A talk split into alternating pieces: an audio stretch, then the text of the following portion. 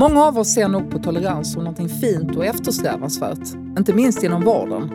Men är det alltid bra att vara tolerant? Välkommen till Etikpodden, där Etiska rådet lyfter de svåraste frågorna inom vården. Podden som tillåter tvivel, utmanande åsikter, ofärdiga resonemang. Allt för att guida dig som lyssnar om vikten av etiska samtal i vårdens byråkratiska vardag.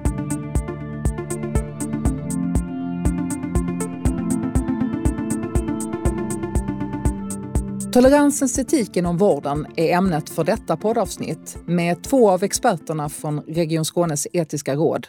Magdalena Nordin som är docent i religionssociologi vid Göteborgs universitet och Anders Kaster som är barnonkolog vid Skånes universitetssjukhus och klinisk etiker.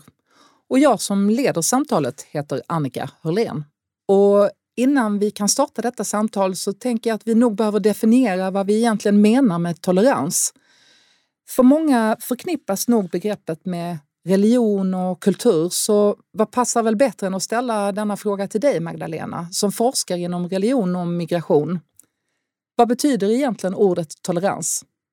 Ja, vi kan ju börja med att gå tillbaka till ordets egentliga grundläggande betydelse och det kommer ju från det franska ordet tolerance och som i sin tur kommer från latinets tolerantia som betyder tålighet, Eh, och också kopplat till ordet, eh, latinska ordet tolero som handlar om att tåla eller uthärda. Det kan vara en poäng att tänka på det som mer kanske som uthärda än tolerera när vi pratar om definitionerna.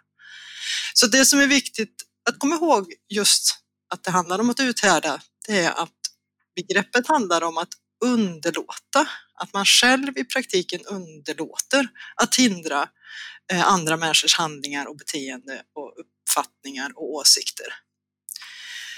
Och det handlar inte om vad som helst i den här definitionen utan det handlar ju om att underlåta något som man själv menar var omoraliskt, osmakligt, eh, fel på något sätt.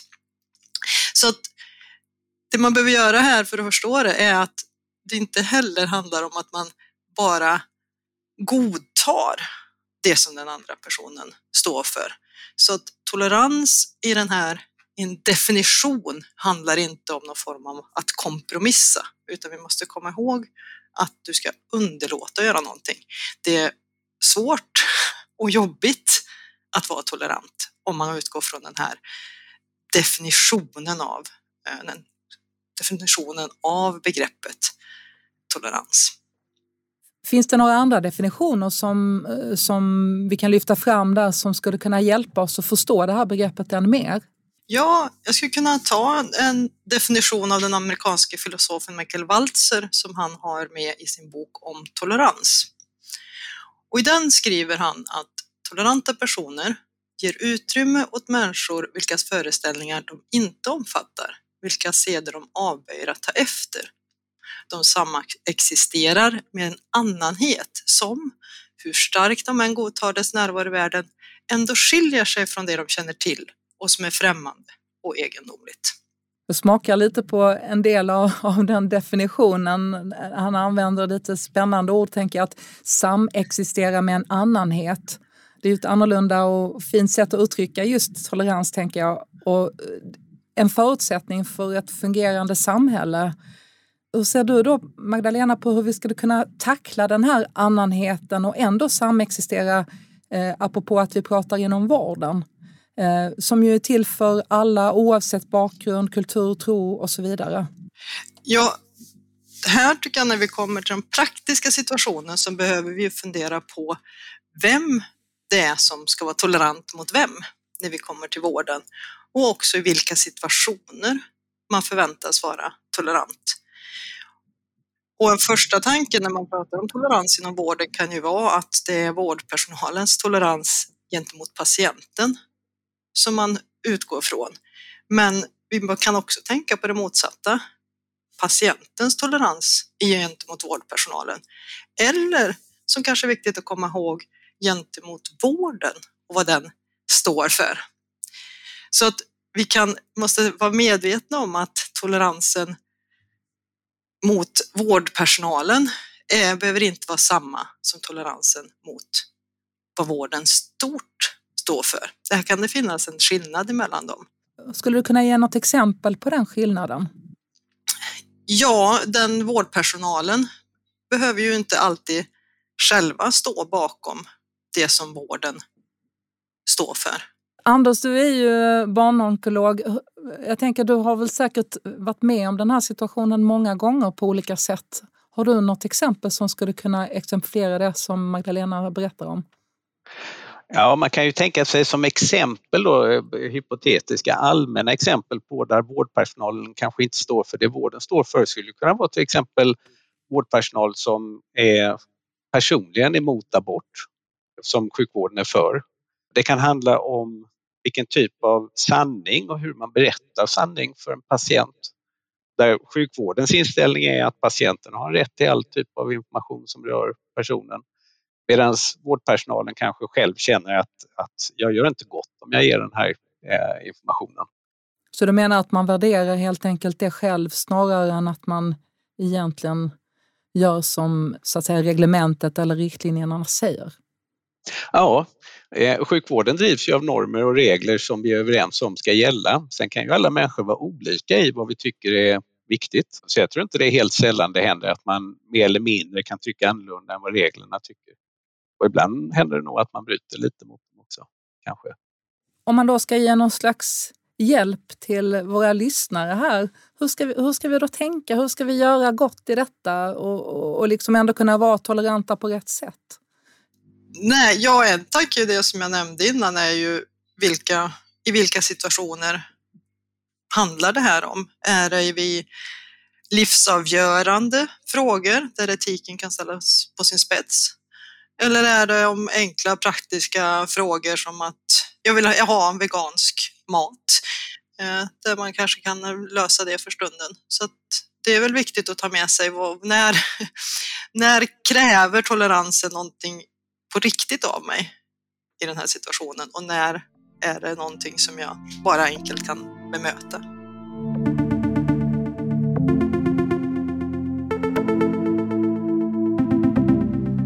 Nu har vi pratat mycket om, eh, om toleransen mellan de som jobbar inom vården, men kan det också gälla andra? Jag tänker på anhöriga till exempel.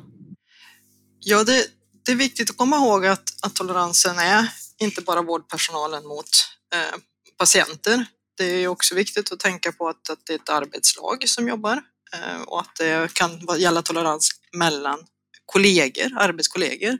Men det är också viktigt att tänka på att patienten, vad menar vi med det? Patienten har ju ofta anhöriga med sig och, och till exempel när det gäller barn så är det ju också många gånger föräldrarna som har, är den som man som vårdpersonal möter och där vården kanske sker igenom. Och då behöver man ju vara, tänka på sin tolerans både gentemot barnet det gäller och gentemot de anhöriga. Ja, det blir lite speciellt med barn faktiskt därför att vårdnadshavare till barn eh, har en rätt, en juridisk rätt att vara med och bestämma. De har både en rättighet och en plikt att vara med och bestämma i barnets eh, hälso och sjukvårdsfrågor på ett sätt som eh, anhöriga till vuxna inte har. Och det gör att vi behöver eh, interagera med föräldrar, vilket i stort sett är en väldigt bra sak, tycker jag. Men det gör att vi behöver ta hänsyn till föräldrarnas åsikter om barnets vård. Föräldrar vill ju i allmänhet göra det som är bäst för sina barn och det vill vi i sjukvården också. Den ambitionen delar vi. Men vi kan vara oense om vad vi tycker faktiskt är bäst för ett barn. Och det kan utmana toleransen ibland. Vad skulle det kunna handla om? Man kan eh, tänka sig olika scenarier där eh, tolerans kan eh, utmanas. Ett scenario kan ju vara till exempel om man har ett extremt svårt sjukt barn. Där vi i sjukvården ser i princip inga möjligheter att det här barnet kommer kunna leva vidare på något meningsfullt sätt eh, som ligger kanske i respirator och extremt sjukt och där vi tycker att, att det bästa för barnet är att avbryta den här vården och där föräldrarna kan vara oense med oss och tycka att vården ska fortsättas så länge det går. Och där kan man ha olika åsikter om vad som är bäst för ett barn. Sen kan toleransen när det gäller barn och anhöriga utmanas på andra sätt också på ett lite mer allmänt plan barn är ju ingenting egentligen utan sin familj. De, de lever i ett sammanhang. Barnets mående påverkas av familjens mående. inom barnsjukvården så har vi ofta ett familjecentrerat synsätt på vården.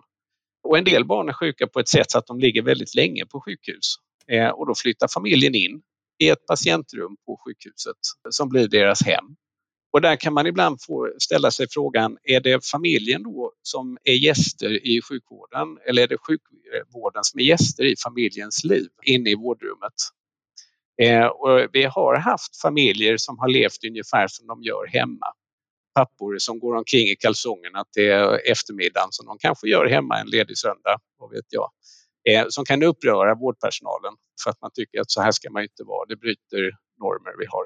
Och det eh, tänker jag kan också vara en fråga om tolerans. Hur mycket tolererar vi ett vardagsbeteende inne på sjukhuset? Ehm, får jag hoppa in där och komma tillbaka till en till viktig del när vi pratar om tolerans som handlar om skillnaden mellan åsikter och handlingar. För att gå från att tycka någonting är rätt eller fel, omoraliskt eller inte, till att handla utifrån det är ju en av kärnan eh, i tolerans, vad tolerans faktiskt är. Och här får vi ju kanske två extremer som Anders tar upp. Det ena är, ska vi, ska vi upprätthålla eller inte upprätthålla liv? vi, har en, vi gör en handling här som bygger på min tolerans för barnet eller för anhöriga, för mina kollegor eller för vården i stort. Så gör man en handling som innebär liv eller död. Det är det ena exemplet. Sen är det andra exemplet som ju också handlar om tolerans, det vill säga tolererar jag att någon knallar runt här på min arbetsplats i Kallinge liksom och känner sig som hemma? Ja, där kan vi också göra någonting, men vi kanske inte behöver göra någonting. Vi kan ju säga till pappan är att eh, ta gärna på dig kläder och för att det här orkar jag inte med. Eller så kan vi vara toleranta och tänka, ja men det kanske är bra för den här pappan att få känna sig som hemma. Han mår bra i den situationen och för min del så är det visserligen omoraliskt att gå runt i bara kallingar på ett sjukhus. Men i det här fallet så kan jag uthärda, vara uthållig mot det beteendet och låta det fortgå. Anders, har du något eh, som du vill lägga till här apropå att du faktiskt är i den verkligheten, det vill säga på sjukhuset? Mm, jag tänker att det är, tolerans är ett begrepp som jag tror vi gärna använder och vi ser tolerans som någonting som oftast är bra men det är ett, ett ganska dåligt definierat begrepp som jag tror att vi använder ganska olika betydelser som kan vara i konflikt med varandra också. En betydelse som jag tror vi oftast kanske använder ordet tolerans i, det är att vi, vi står ut med någonting. Vi eh, står ut med vår tråkiga chef eller vi står ut med vår lön eller vi står ut med någonting. Och det är ju ett sätt att se på tolerans. Man kan tänka sig tolerans i den synvinkeln att det ligger ganska nära ord som till exempel att vara fördomsfri. Om vi tänker på en, i alla fall en pappa som går i sina kalsonger på, på rummet vårdrummet eh, där han kanske har varit i månader med sitt eh, sjuka barn och ser det som sitt eget vardagsrum så kan man ju som vårdpersonal när man går in tycka att det här är ju inte så trevligt att se honom i kalsonger kanske eh, mitt på ett arbetspass för att det passar inte in i var jag är. Jag är på jobbet och går inte omkring kalsonger. Men är det någonting som egentligen är moraliskt fel att göra. Det kan ju bli moraliskt fel om pappan gör det för att han faktiskt vill utmana eller vill kränka eller vill såra någons känsla. Men om man inte gör det, han gör det av obetänksamhet, så är det svårt att se att det är något fel i det. Och det avspeglar kanske egentligen mer min egen, vilka normer jag har, hur, hur känslig jag är för hur folk beter sig. Menar du med det, eh, Anders, att låt säga att, att, det, att hans avslappnade attityd på, i, då i, i rummet faktiskt kan, kan då göra gott. Och då kanske det är lättare att tolerera och lättare att vara, eh, lägga sina fördomar åt sidan. Medan hade, hade han varit utmanande och gått omkring och spänt sig, eller hur det skulle vara, då hade det gjort skillnad. Så att det handlar mer om sammanhang och situation om jag förstår dig rätt. Ja, det kan det göra. Eh, det är en intressant fråga och det är ju som Magdalena har sagt att tolerans kräver arbete, det kräver att jag aktivt tillåter någonting som jag inte tycker om. Men det som är intressant eh, och det som var, tyckte jag var intressant när vi hade den här pappan, det var att det var bara somliga som tyckte att det här var jobbigt och blev upprörda och andra tyckte det inte. Så att det finns en skillnad och de som inte tyckte att det här var så mycket att hetsa upp sig för, de är kanske mer fördomsfria på något sätt. De är mer frisinnade, de upprörs inte lika lätt över att folk bryter mot normer hur man brukar bete sig på ett sjukhus. Det är ju ett sätt att se på tolerans, att jag, jag är fördomsfri, jag är frisinnad, jag upprörs inte så enkelt av att människor är annorlunda eller bryter mot normer. Då tänker jag att vi skulle kunna komma tillbaka till det som Magdalena sa innan, just om fördom, tolerans och åsikter. Och, och skillnaden och likheterna mellan det i, i, den, i det resonemanget. Hur ser du på det Magdalena?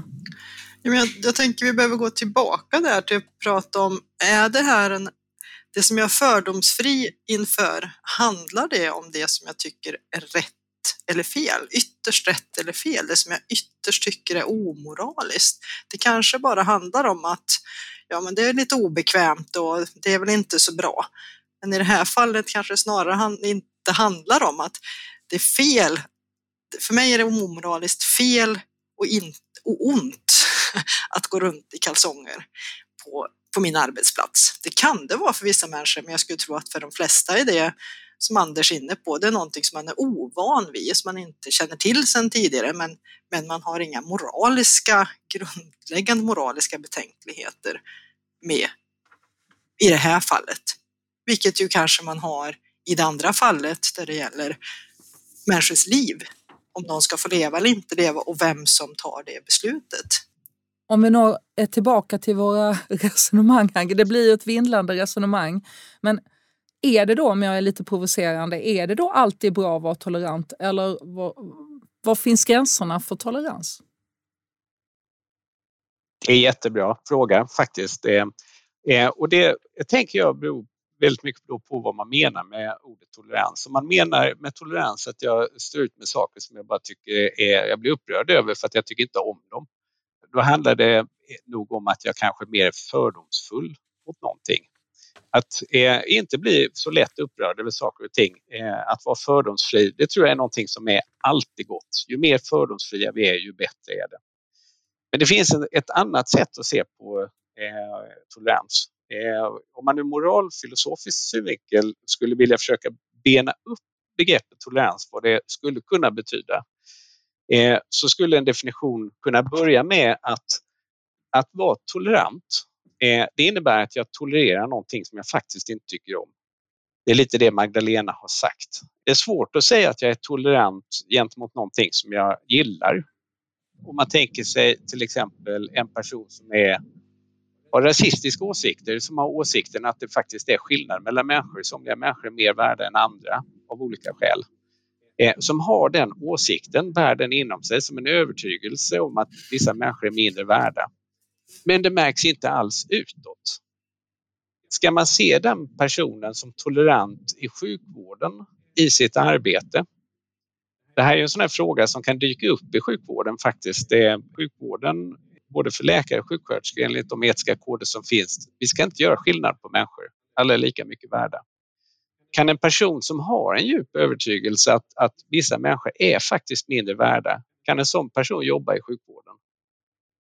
Och då tänker jag att det blir en viktig skillnad kanske mellan åsikt och handling för att en person som handlar ut efter den åsikten i sjukvården menar jag kan inte jobba i sjukvården. Men det är intressant, kan en person som har den personliga övertygelsen att vissa människor är mindre värda. Men inte visar det utåt, det märks inte alls på hur den här personen vårdar eh, patienter. Kan en sån eh, arbeta i sjukvården? Det är en sån här fråga som jag tror kan, kan eh, eh som man kan tycka olika om faktiskt eh, om man frågar eh, medarbetare just i sjukvården. Och, och där kan man ju fylla på med tanken då, är en åsikt någonting jag har om jag inte lever efter det? Varför ska jag ha en åsikt om jag inte tänker leva efter det? Och då kan man ju tänka sig i sjukvården att man gör en åtskillnad då. Och det ser vi ju många exempel. Att jag har den här åsikten och jag handlar efter det i mitt privatliv. Men jag vill inget annat än att vara barnmorska. Det är det enda jobb jag kan tänka mig. Och alltså tar jag med mig de åsikterna, jag har kvar de åsikterna, men jag är tolerant på jobbet mot andra som inte har de åsikterna och jag handlar utifrån vad jag förväntas göra på jobbet. Jag underlåter att handla utifrån mina moraliska betänkligheter och gör det mot vården och mina kollegors moraliska betänkligheter. Och då skulle jag vilja eh, fylla på det med tanken att man ibland tänker tolerans som en dygd. Eh, och dygder är ju någonting som vi kan ha mer eller mindre av. Och då tänker jag att den högsta dygden är att vara fördomsfri. Om vi tänker exemplet med pappan med, som går omkring med sina kalsonger i vårdrummet. Om jag går in i det rummet och tycker att upprörs inte alls. Jag ser det här är en man som har bott länge i det här rummet med sitt sjuka barn och han har inrett det som sitt vardagsrum och jag tycker att ja, det skadar inte mig. Eh, det gör mig inget. Så är jag fördomsfri. Om jag går in i rummet och blir upprörd, tycker att så här ska man ju inte bete sig och, och pulsen stiger lite och jag rodnar lite och, och, så här. Men jag säger inget. Jag respekterar hans sätt att vara, men jag gillar det inte. Då är jag kanske tolerant. Då gör jag ansträngningen att låta honom vara på ett sätt som jag inte gillar. Men sen kan det ju finnas en, en ännu strängare definition då att jag är, är tolerant på ett annat sätt om jag tycker att det är moraliskt fel av honom att gå så av något skäl. Eh, han, jag tycker han skadar andra.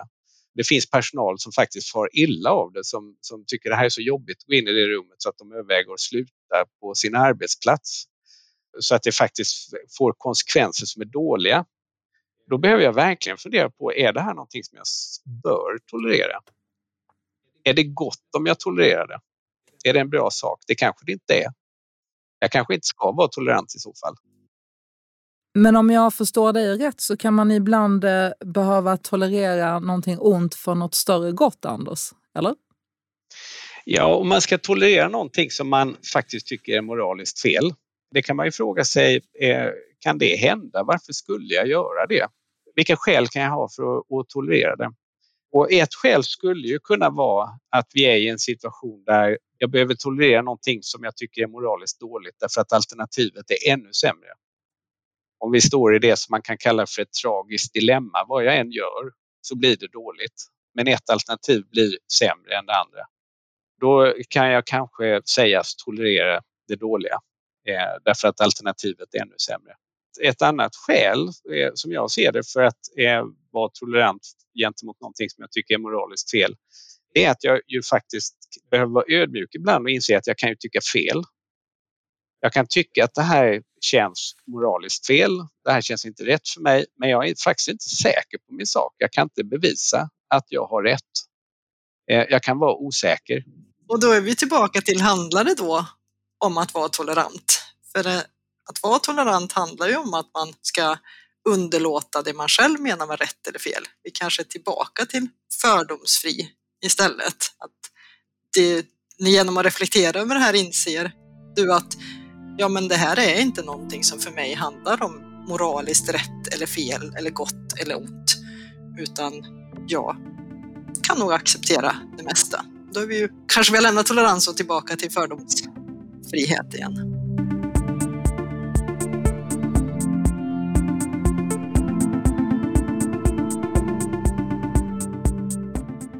Det här är ju otroligt intressant. Eh, och vi kan nog diskutera ett helt liv om tolerans. Men vi ska strax avsluta det här samtalet och jag tänker att för våra lyssnares skull, vad har vi lärt oss av det här samtalet och de här eh, vindlingarna kring toleransens olika vägar? Om ni ska ge några slutråd till våra lyssnare om vad vi kan ha för nytta av att eh, prata om tolerans eller, eller diskutera tolerans i vårdvardagen. Vad skulle du vilja säga till lyssnarna då, Magdalena?